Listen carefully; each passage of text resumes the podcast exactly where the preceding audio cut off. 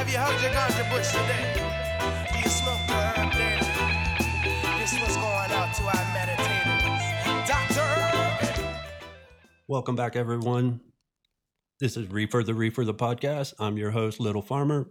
I'm here with Rashon Thomas, aka Growzilla5280 on Instagram. If you want to go follow him, he is a Denver local. He's down in Moffat growing in the area 420, and he is a trailblazer in the social equity growing community.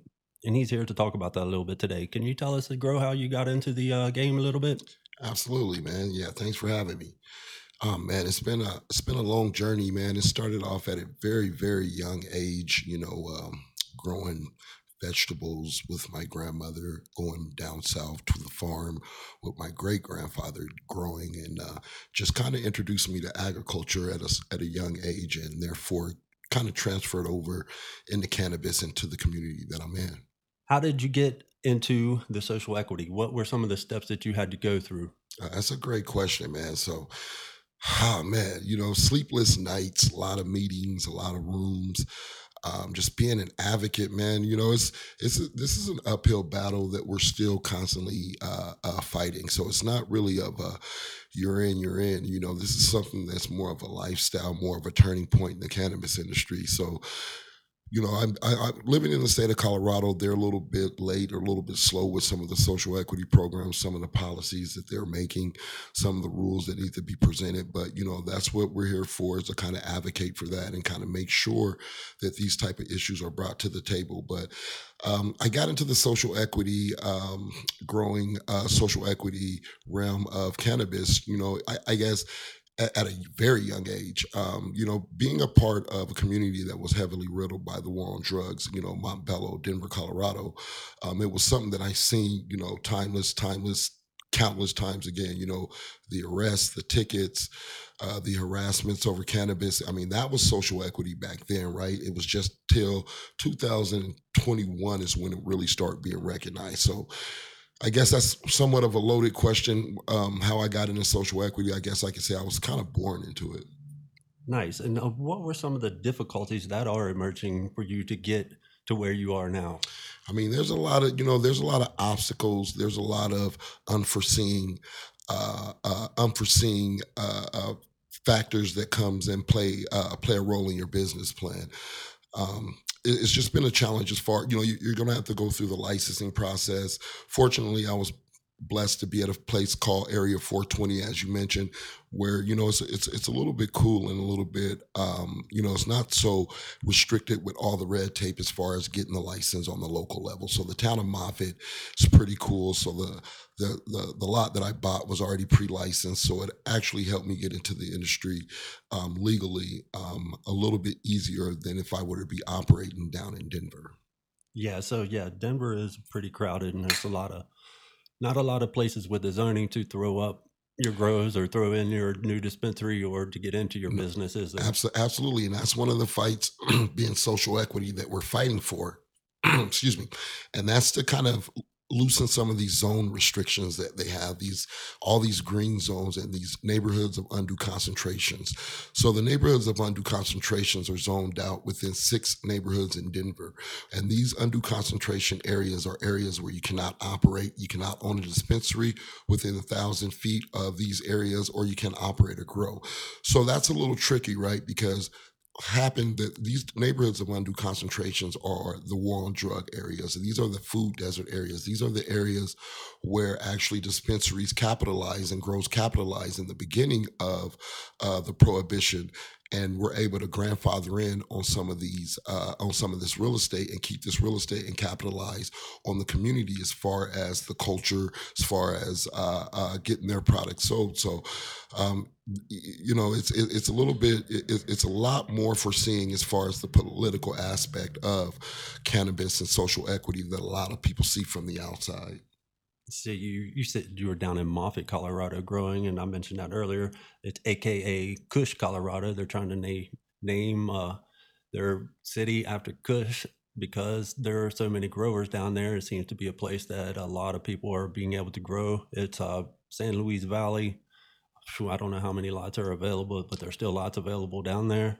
Nah, uh, shout out to Area 420 though, because that's that's where the the opportunity started. Like you mentioned, you know, the town of Moffat is a lot more cannabis friendly, so you know, the, the it's, it's it's not all the red tape and the high and the high cost to get to get into the industry, and that's where the social equity part takes place.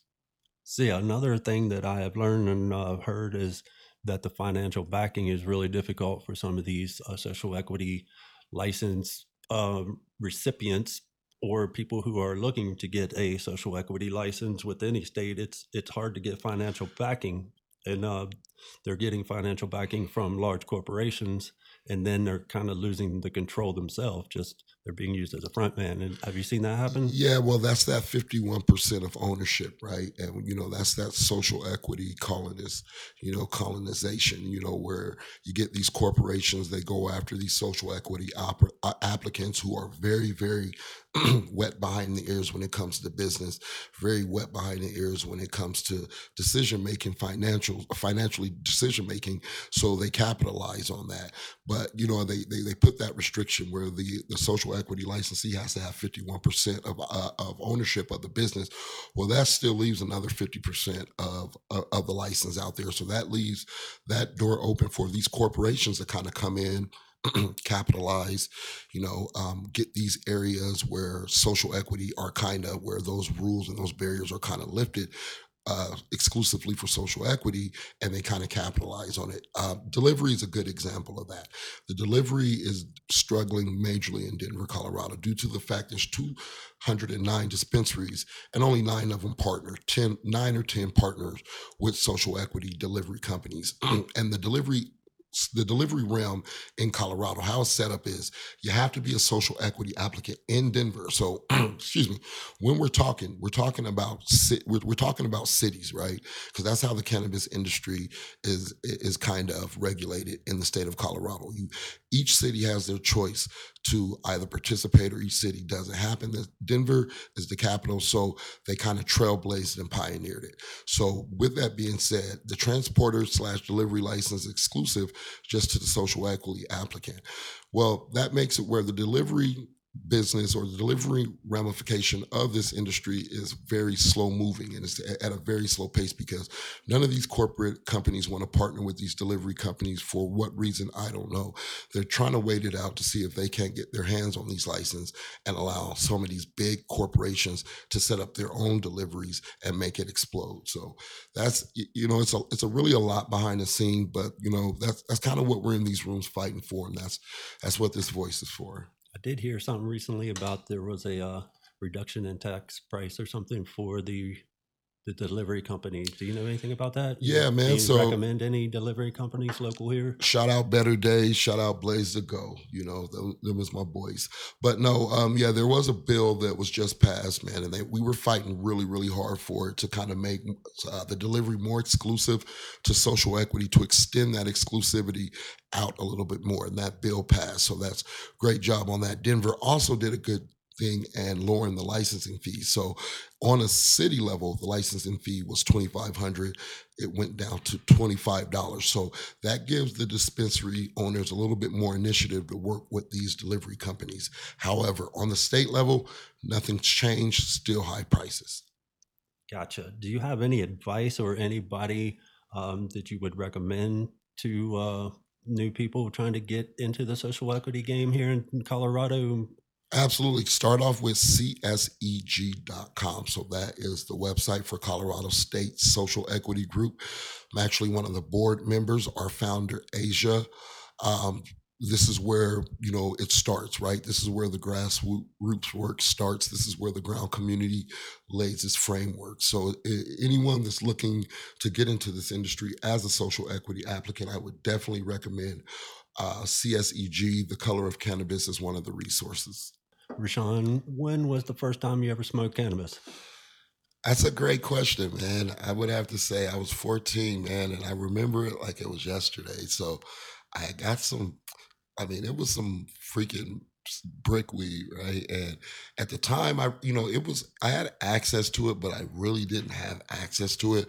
But I had a girlfriend that her older sister, she used to smoke with her older sister. So she was, you know, the it, it, went like come over um, I'll give you some, and you know, I'll give you some of this weed, and you could try it. So I went over there, you know, I went got some. She left it in the mailbox. I remember it like it was yesterday. So I rode my bike over there, my BMX bike. rode my BMX over there got it out the mailbox. I took it home. So this is how inexperienced I was with with cannabis. So I got I took it home, broke it up. I at least knew that, right? So I got some notebook paper out of my trapper keeper. So I might be telling my age right there. Got some notebook paper out of my trapper keeper. I rolled it up, I opened the window, and you know there went you know i turned on some uh, dr dre you know and I, and there went. I lit it up man and it was like such the it, it was a such a sensation. It was the euphoric feeling was unmatchable. I mean it was truly undescribable. It was it was it was great. Yeah first time i smoked i actually didn't get high. I've heard that from many people. But the first time i did get high a friend of mine from dc had some and he told me this is $20 a gram. This is some jamaican red and we had smoked some swag weed. It didn't really hit me too much. I guess I wasn't smoking it right. But the first time I smoked that, I got that exact same euphoric feeling, head to toe tingle. All my pains went away. Uh, I don't know. I just love life at the moment. And that's the medicinal properties, right? You said you said it. You said the key um, all your pains went away and that's what we need more testing for you know? We need the government to participate a little bit more in this r&d testing. You know we need more positive uh, uh, more positive campaigns when it comes to uh, consuming cannabis as not only as recreational but as a medicinal property. Yeah man it is mental and physical relaxation for anybody smoking. I think all all consumption is medicinal of some sort, even if it's just a re- recreational after work, calming down. It is relieving your stress. Yeah, I um, remember. I remember being young and seeing like the old heads like drink all night, right? Like they would drink all night. They would wake up the next morning. They would wake up the next morning sick as hell. They would go to the couch underneath the couch was a shoebox top. And that shoebox top was a pack of white zigzags and some fucking weed. And they would roll that shit up and they would smoke that shit. An hour later, these motherfuckers is laughing, joking, eating food, and things were back normal. So that's the definitely the medicinal properties and that we're seeing in it. You know, um, the nausea, the, uh, the, the the upset stomach feeling. So definitely can attest to that it is great for a hangover. I've heard that many times, and I can contest because I drank a lot in college, and smoking the first thing in the morning would get me feeling good enough to go to class and it gets you up and motivated right? It motivated me and it calmed me down enough where i could sit still for an hour and a half and listen to a, a lecture which would bore me in any other way. I'm sure I mean, yo i'm sure it did. I mean that's that's a challenge. That's a that's a lot to uh kind of uh, uh, uh, that's that's a lot to kind of deal with, right? You know, waking up off off of an alcohol uh, binge, off of a drinking binge, which is legal, which is you know not taxed heavily in the way that the cannabis industry is, which is not demonized or pushed to the corner. Uh, like the cannabis cannabis industry is, you know, this is something that is went through prohibition, was legal by standards of the government, but it's now legal, which is flaunted in every commercial, Super Bowl ads. I mean, you know, alcohol is like really something that is huge in, in, in the American culture, but yet cannabis, something that's a medicinal property, something that does opposite of what alcohol does. Um, it's, it's it's something that's highly regulated and something that's not federally legal. But you know, like I, you know, just to kind of rewind back to what you said about you know in college, waking up after that, you know, drinking and then having to uh, smoke a joint, you know, and get there and get to that lecture. You know, that's a lot to ask for, you know, a kid in college that's, you know, uh, that's want to hang out, that wants that college experience, and then want, you know, have to go to have to go to uh, to class to a lecture the next day. But if this kid gets caught smoking a joint or vaping, you know, he's kicked off of campus or he's he's written up. So you know, but yet you know they're they're overlooking the party that that kid was just at. So I think that's really hard for these kids. Yeah, I went to the number one party school in the nation, West Virginia University, and there was a lot of peer pressure to drink. And uh, I didn't really like drinking, but I ended up drinking a lot because it was hard to get a good joint or to find a good cannabis because it was illegal and it was uh, dry a lot of times. So drinking was readily available, um, but it has something that's helped me stop drinking since I've been here to Colorado. I haven't drank in four or five years. Not a drop. Don't even want it. Good Uh, man. Congratulations on your sobriety. Thank you for that. Thank you.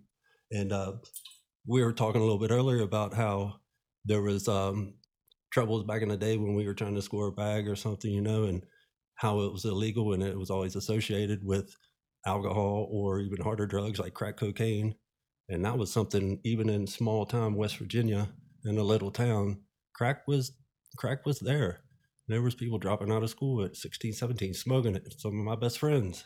And uh, I ended up in crack houses just to smoke some herb. Have you ever been in any messed up situation like that?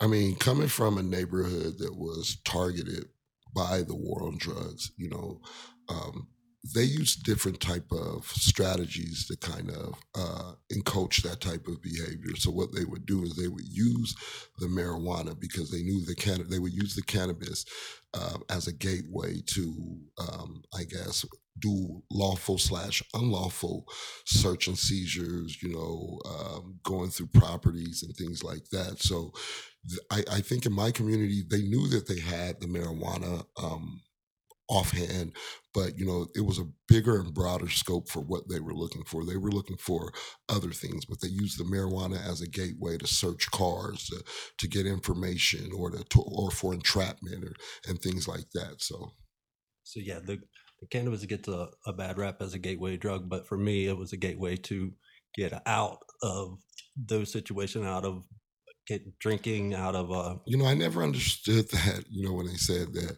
cannabis was a gateway drug right because i, I came from the era where they had dare you know the dare was the, the the huge slogan you know dare to keep kids off drugs and in school they would bring uh, this cop and he would have this big guy this guy dressed up as a, a dog you know a crime dog mcgruff. And they would come to school and they would tell kids oh stay away from weed. Stay away from cocaine. These are big bad drugs and you would never grow up to be anything. You know and on the on the blackboard they would bring they would bring these scheduled drugs and they would have a joint right up underneath a cocaine bag. So i thought i always found that you know that was quite interesting that weed would be the gateway drug to others because I've I've never experimented with any other drug. yeah. I find alcohol being more of a gateway drug because once you're drunk, you uh, You're more accept, you're more acceptable to to peer pressure when you're doing drunk. stupid you know? stuff you wouldn't Exactly, do you when know, you when you're when you're smoking cannabis, man, you're more mentally focused. You're more focused on, you know, the things around you. You're more fo- you, you're you're in a better place. Your your your mind's adjusted to kind of die to, to to kind of digest things at a different pace. You know, more more slowly or more more congestively. You know, but when you're when you're drinking alcohol, man, you're just kind of spontaneous in some of the actions that you do. You're kind of spontaneous with some of the the words that come out your mouth. So yeah, I kind of seen it from both both ends. Yeah, a lot of people I know who don't like to smoke cannabis say they don't talk as much in social situations. They're not as talkative. So uh, maybe just they're just thinking twice about what they're going to say before they say it. Exactly right. That's that. You know, that's that stimulation of the mind that cannabis gives you. You know, it gives you that euphoric feeling where sometimes you just want to go go to that place, go to that euphoric place, that stimulated place that makes you feel good. Right? You have that hard week all week nine to five dealing with you know the boss's uh, demands and you know fridays came and you want to kind of reprieve you kind of you want to compress from your, your your work life and you know you're you're you're obligated and you're entitled to to kind of you know have a joint or two So uh, it makes me feel good every time. But have you ever had a bad experience smoking cannabis? Have you ever found something laced or ever uh, you know just it- felt paranoid or I I've, I never found anything laced or never you know became overly paranoid unless I was smoking uh, uh, an unfinished sativa or or some unfinished weed. But uh, no, I, you know. Typically in parties and and things like that, you know, unless I really know you or or I've sat there and I watch you roll it up, you know, I really don't smoke behind you like in raves and shit like that. You know, I won't really grab a joint you know that someone just passes randomly and starts smoking. So i i haven't had any experience with any with any lace weed. But and again you know in this community in in in this culture man you know the, the true legacy people true legacy uh, cannabis consumers don't get out like that, right? That's not something that we do. That's not, you know, we don't run around like, ah, I'm gonna lace the backwood or I'm gonna lace the joint and I'm gonna just pass this around to everyone. You know, that's typically someone that's really not uh, of this community or not genuine in the community. Yeah, it's good good advice for new people out there smoking when you're ever at a party. Just don't take a joint from anybody you don't know. Facts. Make sure you know who you're smoking with and if there's somebody that's been smoking for a long time, got a good reputation, even ask somebody else, yo, should I trust him? No doubt.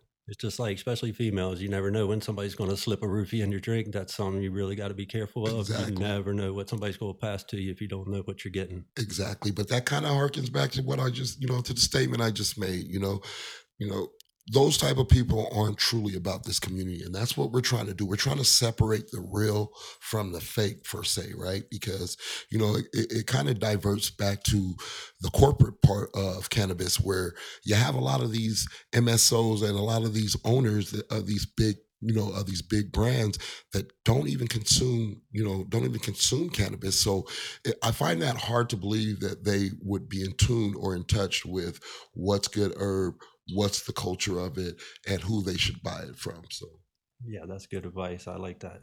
So, uh, have you ever been around somebody who's had a bad time smoking, overconsumed, or uh, had a bad trip? You know, I remember when um, edibles came uh, really popular, and there was a story on the news about a kid that had jumped off uh, of a hotel building or something like that, and they they tried to blame it on edibles.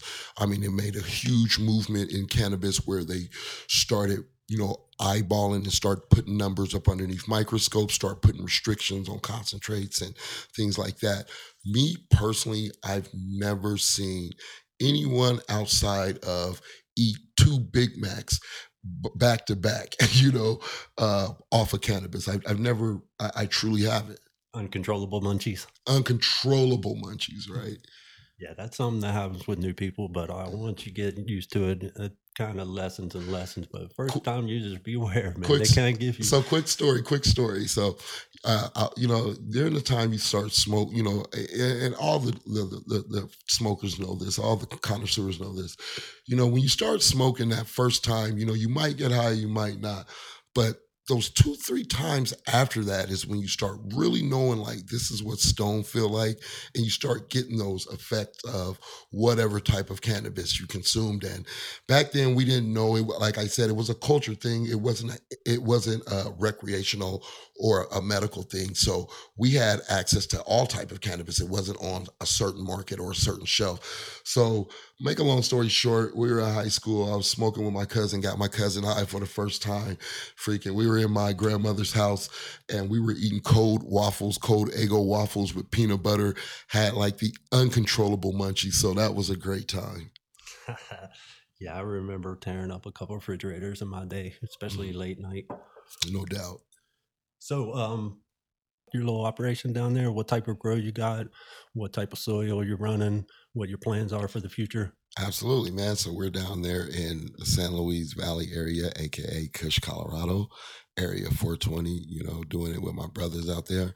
Um, so yeah, man, we're we're always, always, always going to be efficient in what we do and make sure that it's environmentally friendly. You know, at every grow, after every grow, we always try to reduce our carbon footprint by staying environmentally friendly, uh, sustainable um, when it comes to the agriculture uh, standards. Um, we're doing living soil, um, which is really, really great. You know, um, this is the first year running living soil, so we're excited about that. 100% sun grown. Um, we do s- outdoor and we do some greenhouse. So, um, like I said, you know, we, we're always trying to reduce our carbon footprint, stay sustainable as possible. Um, reduce our greenhouse gases by all means and possible, and uh, keep it all organic, man. Yeah, I was pretty impressed when I came down to see your grow. Your, your plants were really nice. I saw some really nice Thanks, purples brother. popping out, Thanks. some nice size on those colas. No I was really surprised for the first year in the ground out there. Yeah, you know, it's a native soil, man. You know, um, went to a living soil class um, that was hosted by Growcast, and um, you know, there was a lot of talk about native soil and native soil being um, the key and the generative of cannabis life. You know, and ultimately that is true. It's no knock on no one's growth style because I've done it all from, you know, from granulates to liquids to you know organics. But um, what we're ultimately trying to achieve is um, what's natural coming out the earth, and honestly, that's what these nutrient companies are trying to replicate. So, um, what type of genetics are you running? Did you start with clones? Did you start with seeds? Um, do you have a, any preference of what you like to run down there? You know, um, in the valley, any valley with that climate and temperature is always good to run a good Kush. But you know, we're doing a little bit of everything. You know, shout out to my man Brainstrap Genetics. You know, we're running some uh, Harambe Breath, tropical funk. You know, some funk runs, and uh, shout out to my boys out in Purple Mountain Farm. You know, we're running some of their Colorado Kush, which is uh, really hitting the dispensaries, and we're running some of their Purple Dream and some of their um, Blue Juice. So um, we got our own line. We got our own genetics as well. So we're doing some Girl Crush, um, which is going to be huge. We're going to be working with an edible company to try to do a collaboration with that. So look out for that in the future. And uh, yeah, man, we're rocking and rolling, trying to build up our library so we can um, hit everybody with some funk. Yeah, I like the idea of the sun grown. That's something I think that's going to be the future of cannabis. More and more states going legal. You're going to find more people growing outdoors because they're not trying to hide it indoors. Absolutely. I mean, it just keeps the overhead down as well. And you said the key thing hide it indoors. You know, that's how the whole indoor market kind of came about. People having to hide from helicopters or, or nosy neighbors looking over your fence, right? But, you know, you know, in all actual honesty, the landscape of cannabis is where it needs to grow outside. So yeah, with you said that Kush, yeah, that's why they want to name the that town Kush, Colorado, and uh, it is something that grows really good at the climate and cold. Uh, regional is something I find when Absolutely. you have I mean, if you look at the guys in the Hindu valleys and in the Pakistan valleys, they're not growing in warehouses and cities. They're growing up in the mountains outside, you know, and they're putting out some fire, fire, fire dank. So that's kind of what we want to get back to. Not only um, get back to getting that fire dank, but again, um, get being environmentally friendly, being sustainable, and keeping that overhead cost down. Yeah, I think that's one of the reasons that when a lot of people come here, they're looking for strains and they can't find them. They're like, "Why don't you have them here?" And uh, it's because the cannabis doesn't grow here like it does in California. You don't have the long seasons. You don't have the same strains that will thrive there as you will here. So you're going to find different strains. And being down outdoors, you're definitely going to find different strains that are going to be perfect for your environment. So Absolutely. Here in a few years, you said you're getting some of your own strains going, and uh, hopefully we'll look out for some of those. Oh yeah, no doubt, no doubt. What are you doing with your final product once you harvest it this year? That's a great, great question. Like I mentioned, uh, we're going to be doing a collaboration with um, an edible company. We're also going to be doing some live rosin, so that's going to be that's going to be pretty fun. Uh, you know, it's been a good year for the farmer out there in the San Luis Valley area this year. So we're seeing minimal seeds to zero seeds in some of our strands out there. So, you know, some of that might absolutely go to some of our pre-roll market. You know, we'll just have to see. But um, we're definitely for the fall look forward to uh, some of this premium quality indoor flower. So greenhouse flower. So it's definitely going to be on shelves. And uh, yeah, So you mentioned the pre rolls. Do you have any pre rolls on shelves right now? absolutely, absolutely. So our pre-roll branch, uh, our pre-roll brand launched uh, a couple months ago. We're in a couple dispensaries. Um, we actually just picked up uh, a new dispensary in Kenosha Pass, South Park. So um, shout out South Park. Um, but we're in Pinners, Colorado. Uh, we're in Pinners and Hoopers, Colorado.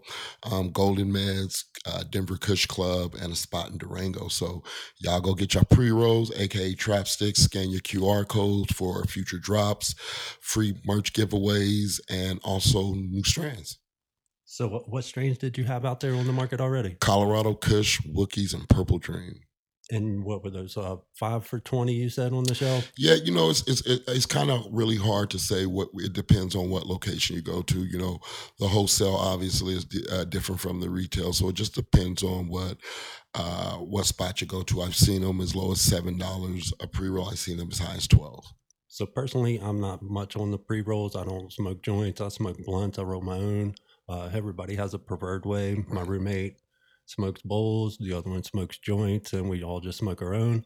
Um, I used to work in the dispensary, and I know that pre rolls are a huge market for the tourists, for the people out there on the go. Don't want to carry a bowl, And uh, what puts your pre rolls apart from the rest? Yeah, and you know that's been the stigma for a long time that pre rolls, number one, pre rolls they, they all taste the same, right? They they don't have any taste, or or I have to I have to roll it to loosen it up because it just smokes too tight. So that what separates our pre rolls from the ones that's typically on the market is, is not only is it sun grown organically, but we use the whole plant. We use buds. We don't use sugar leaves or any bottom or any bottom buds. We know, you know, any lowers or anything like that. We use everything from the mid up. So that's one thing that separates. Not only that, you know, we do a, a method of hand pack, hand grind.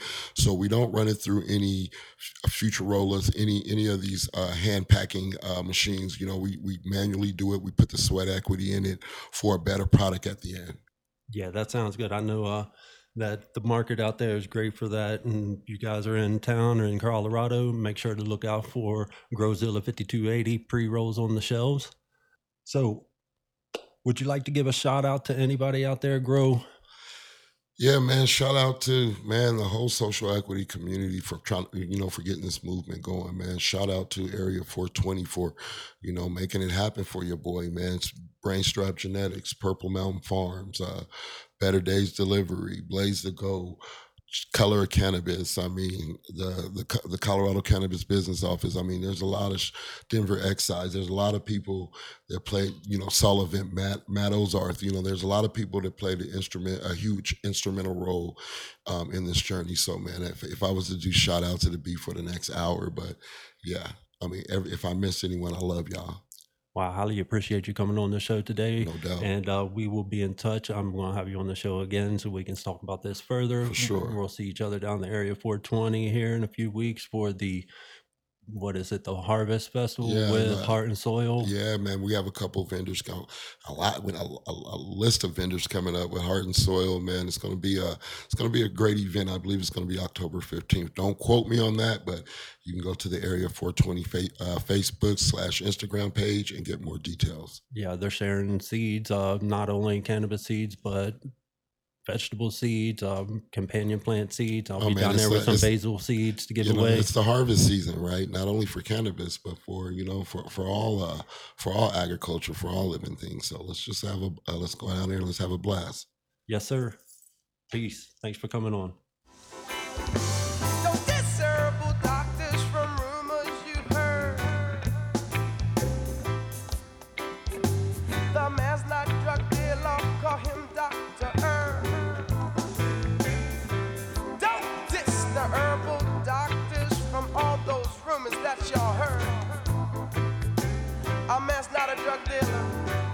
Call him Dr. Herb. For the healing meditation and good vibration. For food, fuel, fiber, and a little bit of fun. See, the joint ain't necessarily the point, but I want one.